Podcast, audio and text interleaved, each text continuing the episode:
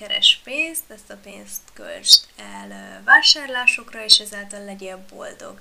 Viszont ez így soha nem jön össze, vagy ha össze is jön, akkor pillanatnyi örömöket ö, eredményez, amik hamar ki is fulladnak, és nincs meg az az elégedettségérzés, ami például akkor amit akkor lehet érezni, amikor te előállítasz valamit, és akkor ilyen elégedett vagy, meg büszke vagy, és ez az érzés nem fogható ahhoz, mint mikor megveszel valamit.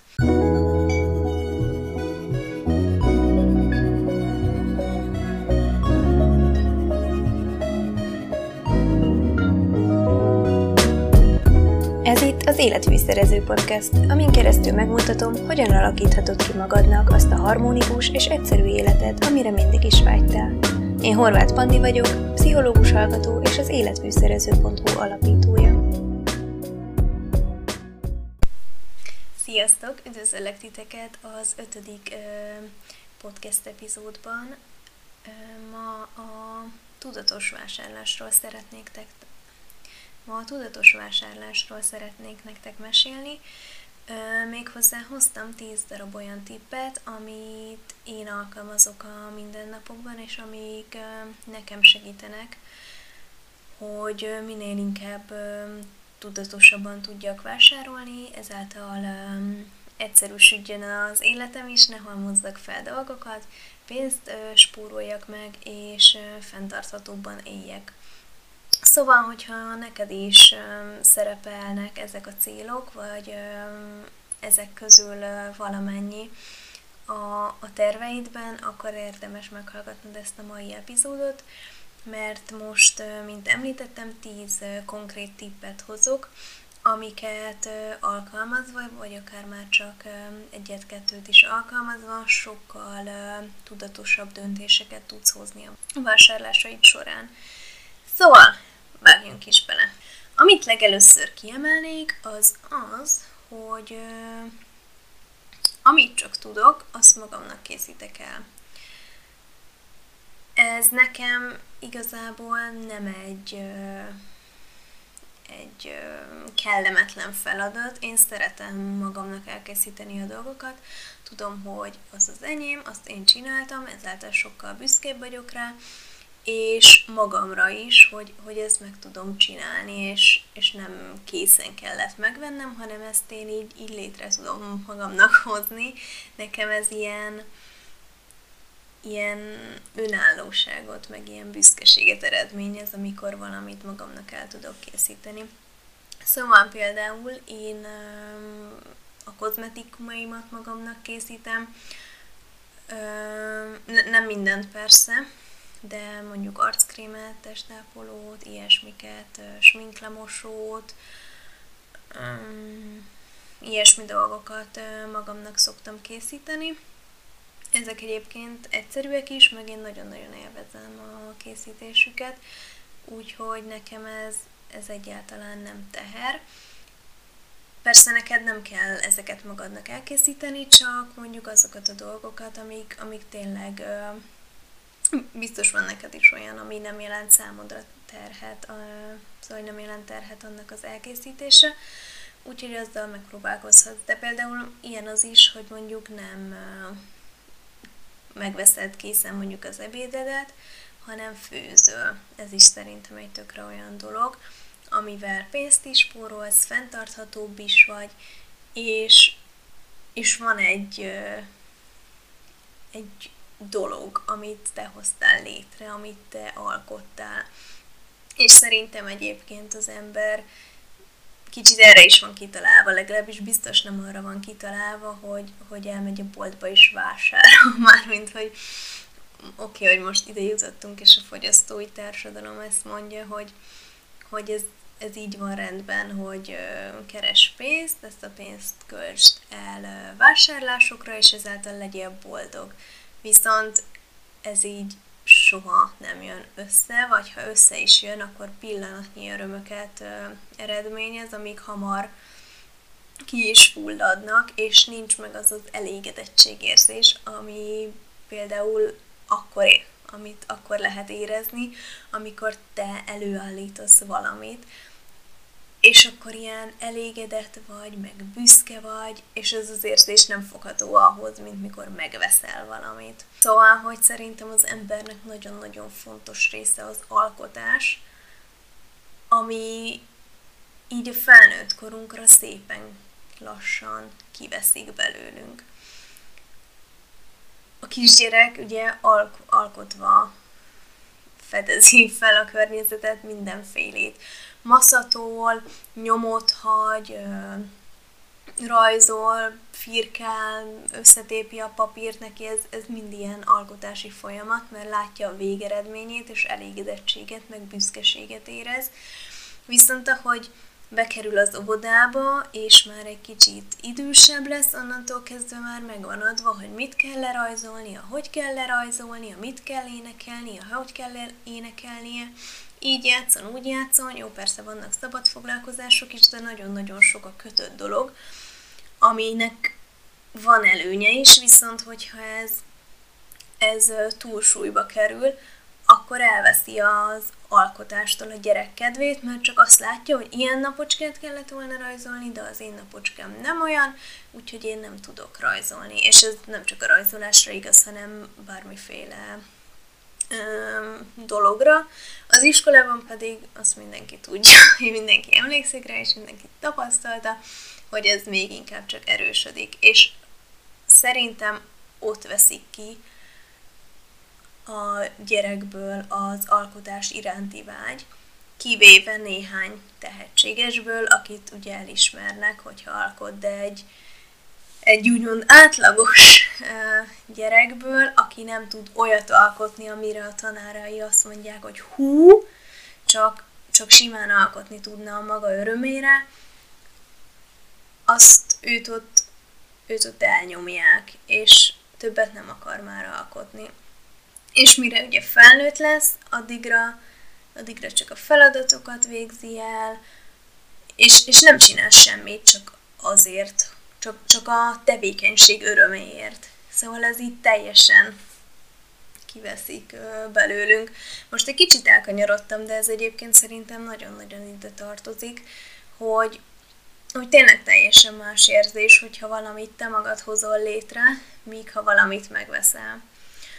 Szóval, a kozmetikumokon kívül ö, szoktam még varni néhány dolgot, már az nagyon kezdő szinten, de vartam már például az Instagramon is láthattátok, hogyha követtek egy, egy ilyen bővebb nadrágot, ezt egyébként varrónői segítséggel vartam, szóval ezt nem magamtól, de erre nagyon-nagyon büszke vagyok, mert ez tényleg egy, egy nagyon-nagyon profi nadrág lett, és, és igaz, hogy ugye tök nagy segítséggel vartam, de nekem ez egy hatalmas mérföldkő, úgy érzem.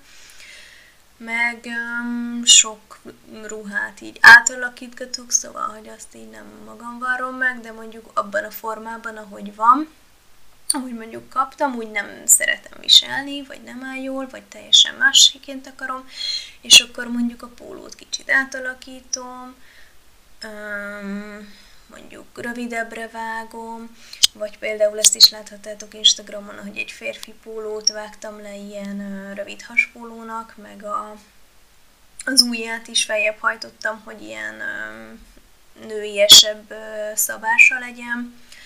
Aztán múltkor például megosztottam, hogy maszkokat varrok, és kiraktam egy ilyen virágos anyagot, amit például nagyon-nagyon sokszor újra használtam, mert ez egy ilyen hosszú, ilyen bokáig érő szoknya volt, ami nekem ebben a formájában abszolút nem tetszett.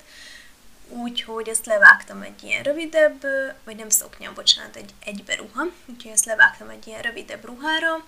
A maradék részből készítettem egy ilyen nyári ilyen toppot, és akkor még, még mindig maradt egy kis rész, amiből pedig most uh, maszkok fognak ugye készülni, mivel kötelező őket viselni, úgyhogy kell belőle egy pár darab. Szerintem ez, ez, uh, ez nagyon lényeges, hogy amit tudsz, és amit élvezel, ez azért fontos, hogy ne egy nyűg legyen, mert akkor utálni fogod az egészet, azt uh, készítsd el magad.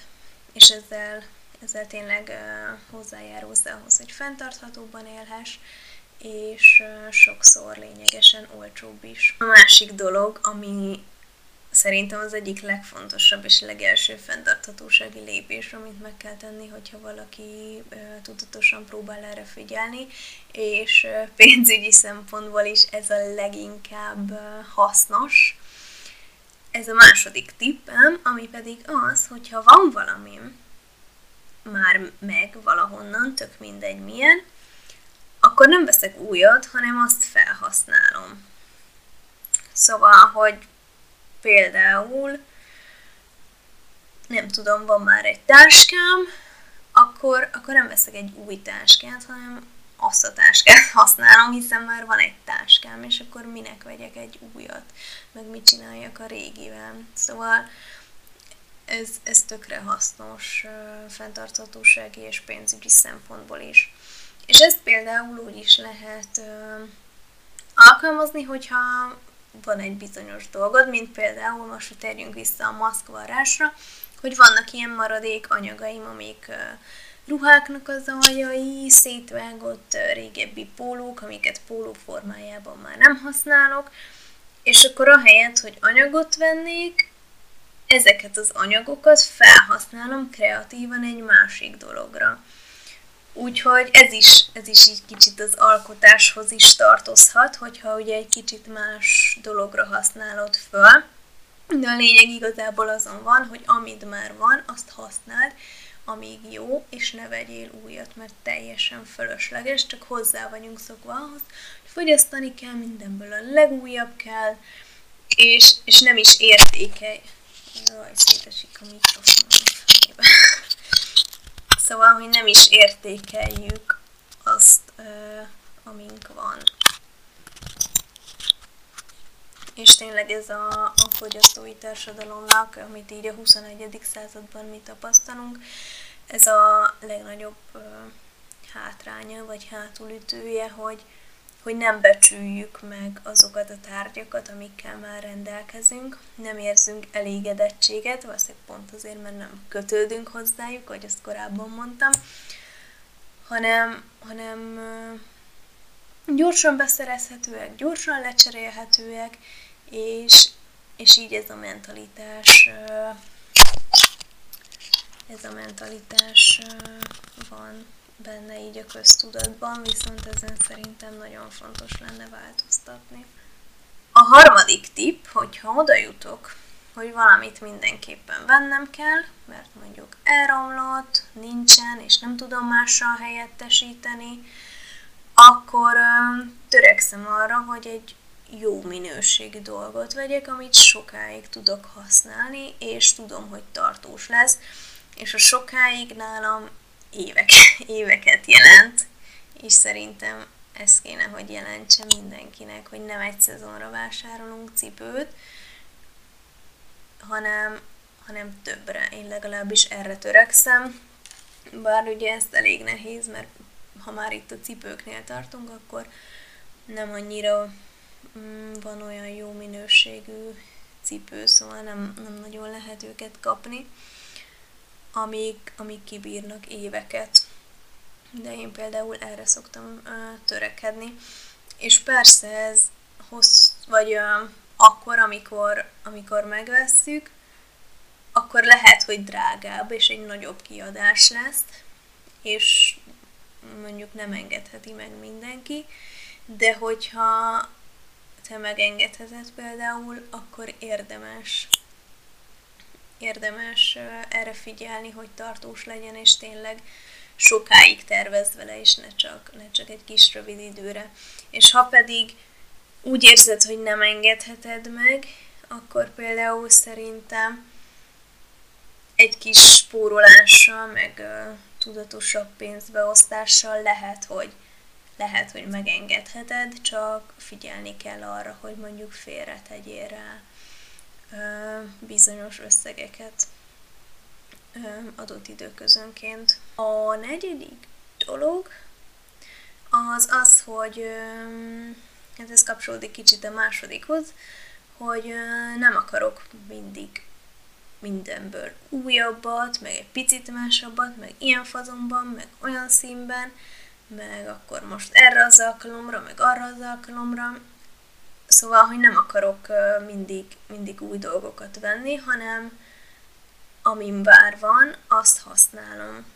Szóval, hogy például, ha maradunk a cipőknél, azért maradok itt egyébként, mert én nagyon nem szeretek cipőt vásárolni, és szeretem, hogyha sokáig jó egy cipő, úgyhogy például nekem van egy darab sportcipőm, amit használok most már nem tudom, három éve legalább, az előzőt is használtam kb. hat évig, úgyhogy ezt is legalább annyi ideig remélem, hogy tudom. Van egy ilyen szandálom, vagy papucsom, az még csak most a második nyarat élte meg, de azt is tervezem még jó pár ideig használni. És téli cipőmből is van egy, ami tavaly vettem, mert nem tudom, ebből még nem sikerült ilyen nagyon tartósat vennem, mert hamar szétmentek, de a lényeg, hogy hogy van egy téli cipőm, van egy ilyen sportcipőm, meg van egy szandálom, és hogy nem akarok, nem akarok más színű sportcipőt, meg más színű szandált, meg ilyet, meg olyat, mert hogy ez így igazából kielégíti azokat a dolgokat, amik, amikre így a hétköznapokban szükségem van, szóval nem kell nemféle más uh, cipő, ha már itt tartunk, de igazából ezt bármire be lehet helyettesíteni. Ami még uh, tök fontos, hogyha tudod, hogy, hogy valamit nem, nem hosszú távra veszel, mert csak egyetlen alkalomra lenne rá szükséged, akkor azt uh, én például úgy szoktam megoldani, hogy igyekszem kölcsönkérni valakitől. Van egy sátram, és azt meg a barátnőm sokszor elkérte, és és azt úgy szoktuk, hogy ő most minek vegyen egy sátrat, mert a sátrat én is, tudom én, nyáron használom néhányszor, őnek is kell mondjuk egy-két alkalomra nyáron, és hogy ezért most tök fölösleges venni, mert simán el tudja kérni. Szóval mondjuk egy ilyen sátrat, az, az simán lehet használni így többen is, és akkor kölcsön kérni, meg kölcsön adni. Viszont, hogyha ugye mondjuk az ismerősi körödben nincs olyan, akitől kölcsön tudod kérni, akkor mondjuk bírálni is érdemes, vagy, vagy ilyesmi, de ezzel mondjuk nekem nincsen tapasztalatom. A hatodik dolog, ami szerintem ö, tök jó, és ez nagyon ö, meg tudja előzni az impulzus vásárlásokat, az, hogy van egy ilyen úgynevezett kívánságlistám, amit vezetek, és hogyha eszembe jut valami, vagy nagyon megtetszik valami, hogy ezt szeretném, akkor felírom erre a listára, és nem rögtön megveszem. És ha többször így szembe jön velem, hogy, hogy mondjuk erre így valóban szükségem van, akkor utána veszem meg. Mikor így tényleg tudom, hogy ez nem csak egy ilyen hirtelen fellángolás, hanem valóban kell nekem ez a dolog, és szükségem van rá. És akkor itt jön elő a nagyon fontos következő dolog, ami a hetedik, most tartunk a hetediknél, az pedig az, hogy igyekszem elkülöníteni a szükségleteimet és a vágyaimat. Tehát, hogy mi az a dolog, amire valóban szükségem van, és, és tényleg kell a mindennapi életvitelemhez, és mi az a dolog, ami nem kell, mert meg vagyok nélküle, csak nagyon-nagyon szeretném. És egyébként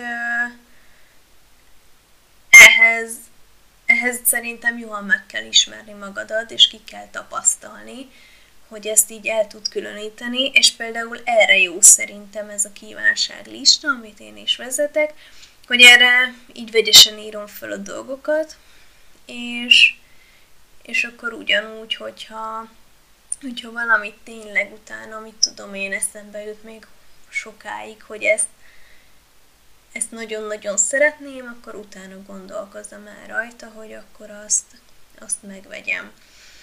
És euh, akkor ennek a következő lépése, a nyolcadik, az az, hogyha, hogyha valamilyen vágyott vagy szeretett dolgot vásárolok, szóval nem olyat, ami szükséges, hanem csak olyan dolog, amit szeretnék, akkor azt megpróbálom hozzákötni valami emlékezetes eseményhez.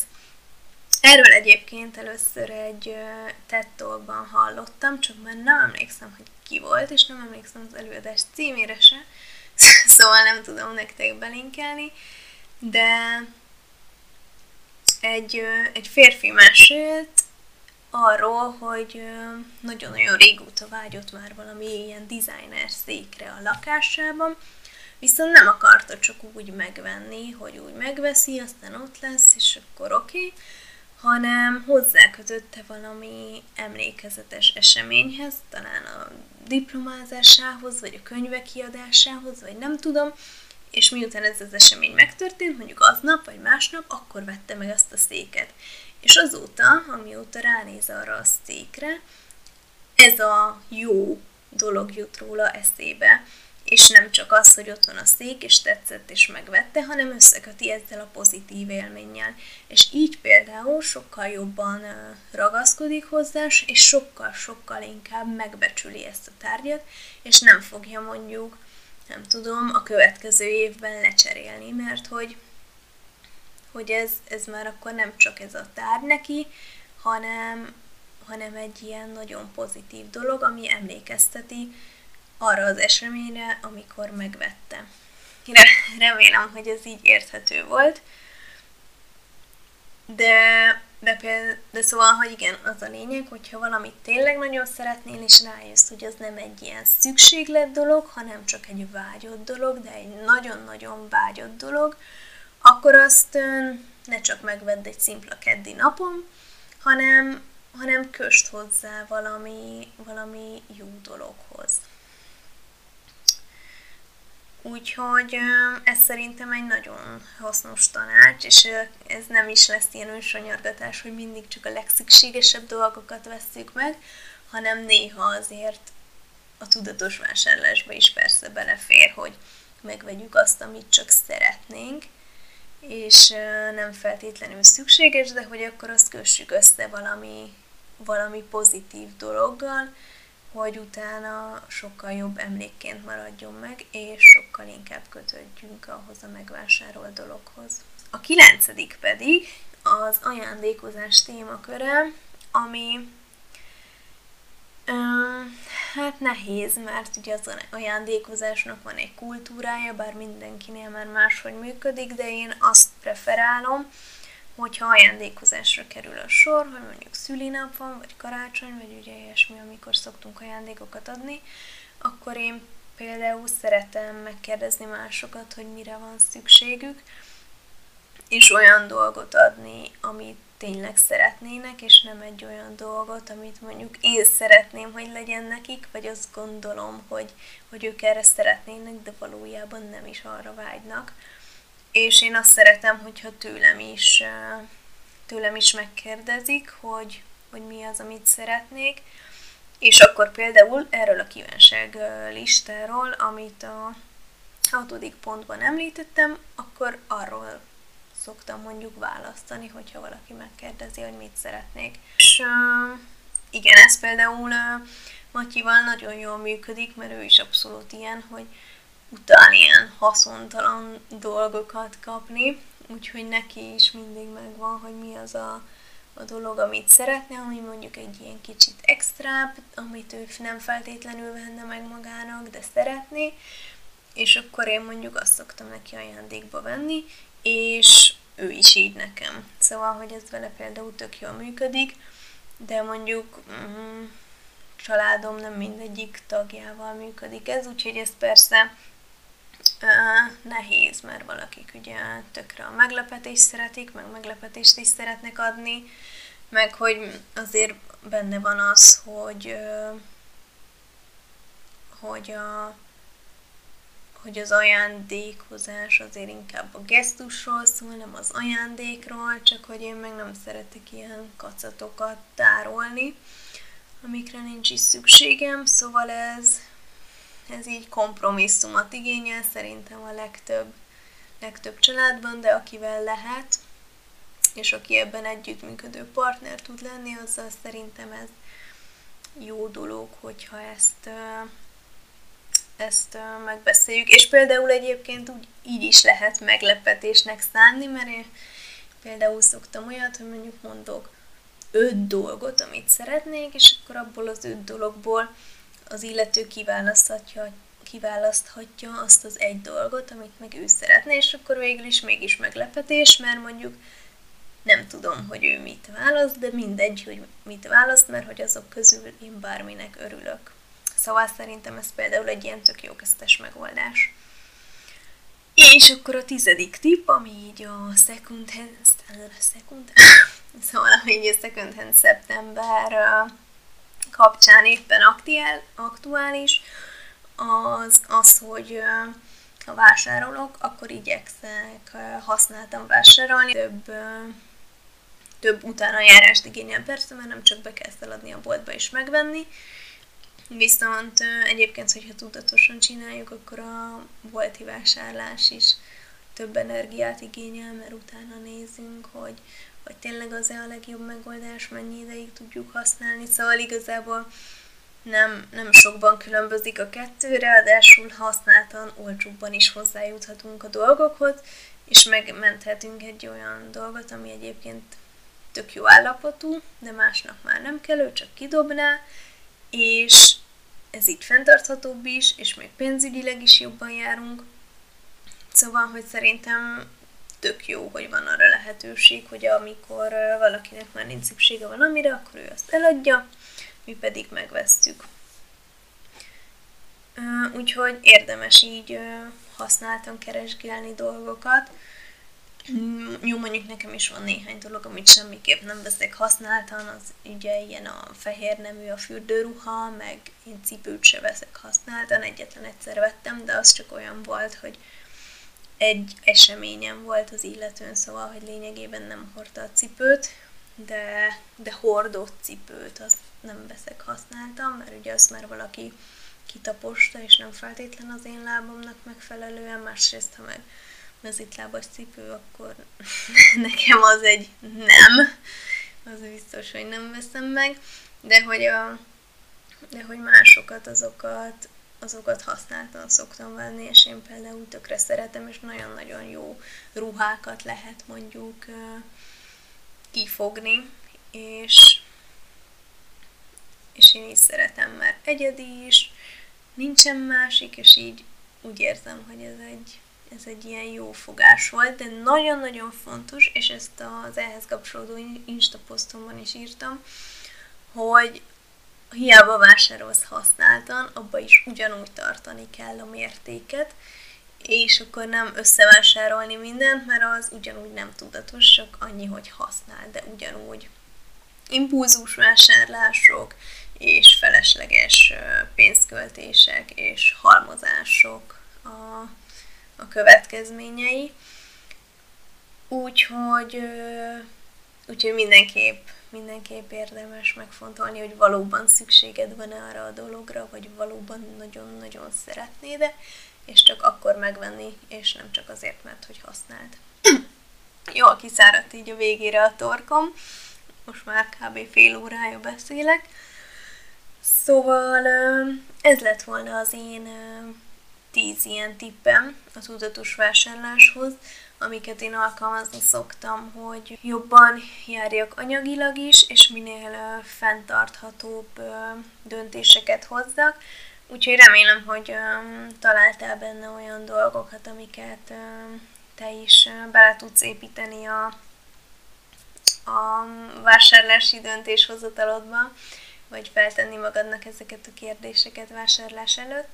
Úgyhogy a, ehhez a podcast epizódhoz tartozó Insta poszt írd meg, hogy mi az, amit például már te is használsz, és, és nagyon beválik neked, vagy mi az, ami most nagyon megtetszett, és biztos, hogy be fogod építeni a vásárlási gondolataid közé. Illetve, hogy van-e olyan dolog, amit én nem mondtam, de szerinted például nagyon-nagyon fontos és hozzájárul a tudatos vásárláshoz, és, és azt is érdemes megfontolni.